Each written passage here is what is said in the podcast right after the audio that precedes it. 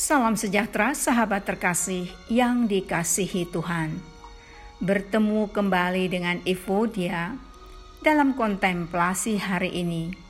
Setelah lebih dari sebulan, saya tidak muncul karena harus berjuang melawan penyakit.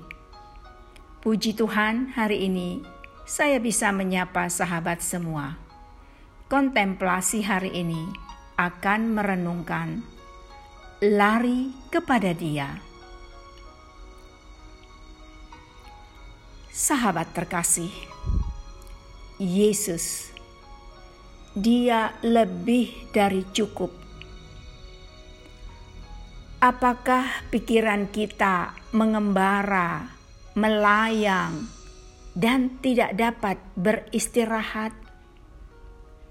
Larilah kepada Dia. Apakah hati kita hancur oleh kata-kata orang? Larilah kepada Dia. Apakah kita rindu untuk dipahami, dihibur, dan didorong serta didukung? Larilah kepada Dia. Apakah kita sangat kesulitan dan bermasalah dalam mencari jalan keluar? Kita dapat menemukannya di dalam Dia. Apakah kita dipenuhi dengan air mata dan lelah menangis? Kita dapat menemukan penghiburan hanya di hadiratnya. Apa pun yang terjadi, jiwa kita selalu dapat menemukan ketenangan di dalam Dia. Dia tidak akan pernah merendahkan kita. Cintanya pada kita tak bersyarat dan luar biasa. Dia adalah Sang Penyelamat dan Pembebas kita.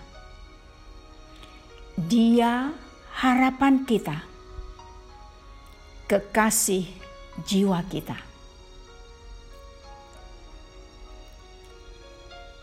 Mazmur 32 ayat 7 mengatakan, Engkaulah persembunyian bagiku. Terhadap kesesakan engkau menjaga aku.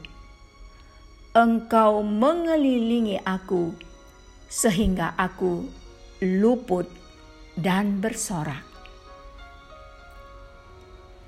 Sahabat yang dikasihi Tuhan, Tuhan adalah tempat perlindungan kita. Berlarilah kepada Dia dalam keadaan apa pun kita berada sekarang. Tidak ada yang bisa memperbaiki kita seperti Dia, dan tidak ada yang bisa mencintai kita seperti Dia.